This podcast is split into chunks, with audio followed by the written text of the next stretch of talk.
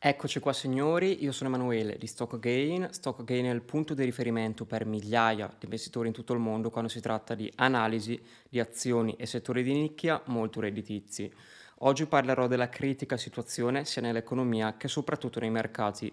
Perché dico soprattutto nei mercati? Perché un sacco di investitori ha investito a caso, soprattutto nell'S&P 500, convinto alla fine di investire proteggendosi dall'inflazione, quindi di acquistare l'S&P 500 perché?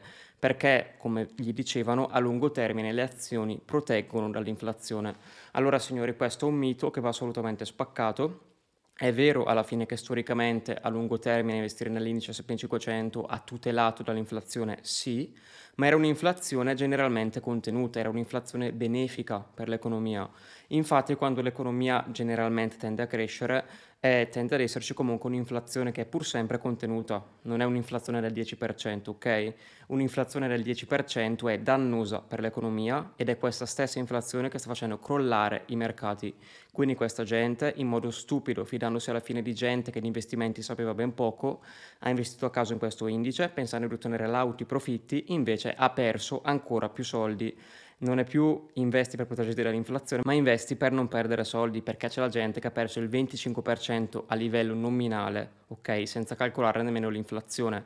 Tenere soldi liquidi, in questo caso, piuttosto che andare a caso, era davvero una strategia migliore. Lasciare che l'inflazione erodesse il valore dei propri soldi piuttosto che investire a caso era la scelta veramente migliore. Allora, in questo video ti spiegherò innanzitutto il perché era prevedibile un crollo dei mercati a seguito di un'inflazione dilagante e in secondo luogo ti spiegherò come fare a investire in questo contesto molto difficile.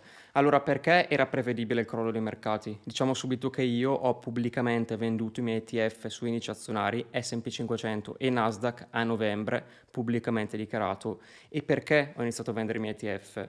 Allora, diciamo che la narrativa dell'inflazione transitoria si è rivelato un grosso fallimento, la Fed si è sbagliata, noi era praticamente da più di un anno che dicevamo che l'inflazione non era transitoria e i mercati alla fine se ne sono accorti dopo. Ma perché l'inflazione era un problema?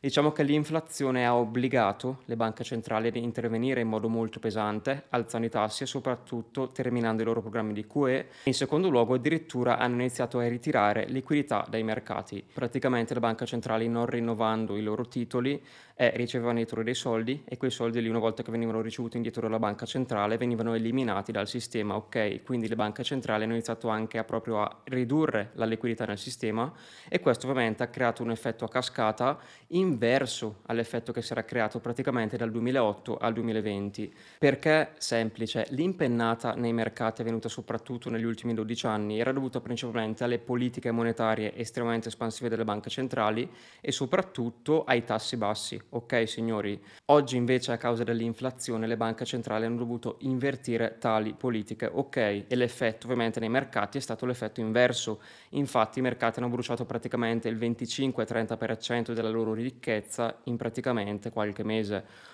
un effetto veramente forte che ha colpito soprattutto tutti quegli investitori che sono entrati allo sbaraglio alla fine del 2021. Come dice il team di Stockgain, i picchi delle bolle sono sempre caratterizzati alla fine da un'altissima leva, cosa che c'era appunto nel 2021, e soprattutto da una massa incredibile di nuovi entranti, nuovi insider nei mercati, che sono per lo più alla fine piccoli investitori che operano allo sbaraglio e questo comunque è un grosso problema. Detto questo, quindi, eh, ho smontato il primo mito, penso di aver rovinato comunque un sacco di credenze di un sacco di investitori. Eh, investire per proteggersi dall'inflazione con l'inflazione al 9% va fatto, sì, ma nel modo giusto, non comprando a caso l'S&P 500. Quella povera gente ha perso un sacco di soldi, sia a livello nominale che soprattutto a livello reale. Andiamo ora a capire il perché c'è stata questa inflazione. Diciamo che moltissimi vi hanno raccontato che è colpa di Putin, è colpa della carenza di offerta. La cosa è vera, ma in parte. Infatti, scavando a fondo si può scoprire e notare chiaramente che l'inflazione sta già aumentando prima della guerra. Ok, signori?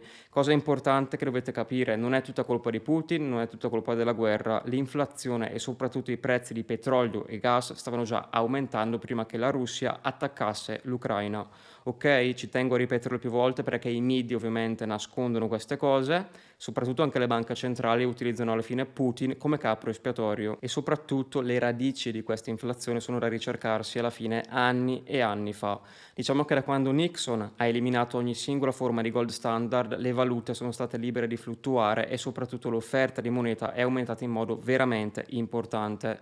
Allora, diciamo che il gold standard o comunque un ancoraggio totale o parziale della valuta all'oro è sempre stato un metodo molto efficace nella storia alla fine per garantire la valuta stessa. Infatti la valuta alla fine è solo carta straccia senza la fiducia degli investitori, quindi storicamente un ancoraggio della valuta all'oro si è sempre rivelata comunque un'ottima strategia per preservare anche la valuta stessa. Ecco, dalla fine del gold standard è iniziata questa stampa comunque massiva di valuta che ha contribuito certamente anche all'inflazione attuale. Eh, in molti purtroppo semplificano, io sono d'accordo su semplificare, ma qua proprio stanno dando risposte sbagliate. L'inflazione di oggi non è solamente dovuta a un deficit di offerta, ma abbiamo, abbiamo anche proprio un problema alla base di anni e anni di politiche monetarie super espansive che, come si sa, a medio e lungo termine si rivelano altamente inflazionistiche. E è appunto l'inflazione che sta facendo crollare i mercati, quindi diciamo che le banche centrali si sono letteralmente scavate la fossa. Ora, per farti capire quanto sono state esagerate alla fine le politiche della banca centrale, ci tengo a mostrarti questa prima tabella. In questa tabella viene mostrato il gold coverage ratio, tradotto praticamente il grado di copertura dell'oro. Praticamente, te la spiego molto semplice, è la quantità di valuta che è effettivamente garantita dall'oro. Siamo arrivati comunque a percentuali veramente ridicole e soprattutto questo dato, ovvero il gold coverage ratio, è crollato negli ultimi decenni. Questo è dovuto principalmente alla spropositata stampa di valuta, infatti si può notare che l'oro è sì salito di prezzo, ma non è salito abbastanza di prezzo. E infatti in questo secondo grafico puoi notare il valore ombra dell'oro, ovvero il valore che l'oro dovrebbe avere oggi affinché tutta la valuta sia effettivamente convertibile e garantita dall'oro.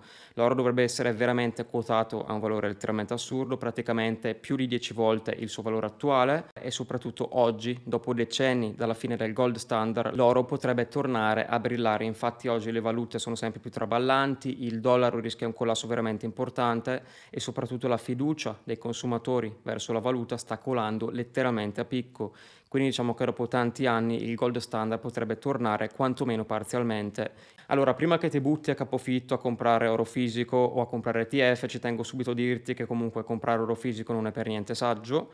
L'oro fisico infatti ha importanti costi di custodia e in generale anche investire in ETF sull'oro non ha mai reso ricco nessuno nella storia. Nessuno nella storia è mai diventato ricco investendo solo in oro fisico.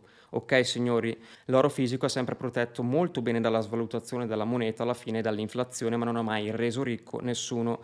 Infatti il team di Stogain non detiene oro fisico, preferisce investire in altre società, prevalentemente società minerarie. Ci sono alcune società che custodiamo gelosamente da più di due anni, alcune di esse hanno già generato ottime performance, altre società sono pronte già dalle prossime settimane a generare grossi profitti. Allora, perché investiamo in società minerarie correlate ai metalli preziosi e non compriamo direttamente la materia prima? Allora, il motivo è molto semplice, è principalmente perché le società permettono di ottenere appunto un profitto dall'oro. Infatti le società che selezionano il team di stock gain hanno generalmente costi estrattivi molto bassi, abbiamo comunque costi estrattivi per l'oro inferiori ai 1000 dollari oncia. Questo significa che l'oro attualmente sta a 1800 dollari e quegli 800 dollari di differenza sono tutto profitto per gli azionisti. Inoltre il team Stock Gain vanta comunque oltre 20 analisti focalizzati nel settore mining e soprattutto le nostre expertise sono spesso utilizzate anche per selezionare le società più piccole, più speculative, società che possono letteralmente esplodere al rialzo. Infatti già due società speculative inserite in protocollo Aureo hanno già offerto performance veramente importanti, una società in un solo anno ha già fatto più dell'800%, un'altra società ha fatto il 1100%, il tutto ovviamente mentre i mercati globali erano in un bear market molto importante. Ci tengo a dire che una delle due società, quella che ha fatto l'800%, è cresciuta così tanto non solo per l'oro, questo esploratore ha miniere che contengono anche altri tipi di minerali, principalmente anche minerali utili all'auto elettrica, ok? E una scoperta importante di un giacimento molto importante in Canada ha fatto decollare letteralmente ovviamente i prezzi di questa società. Detto questo non aggiungo altro, trovi qui sotto spiegato tutto nel dettaglio, ti dico solo che ci sono solo 300 protocolli disponibili, infatti il team Gain custodisce gelosamente questi nomi, non vuole assolutamente che diventino mainstream, dopo che tutti i 300 protocolli saranno stati acquistati, Protocollo Euro chiuderà definitivamente i battenti, quindi mi raccomando,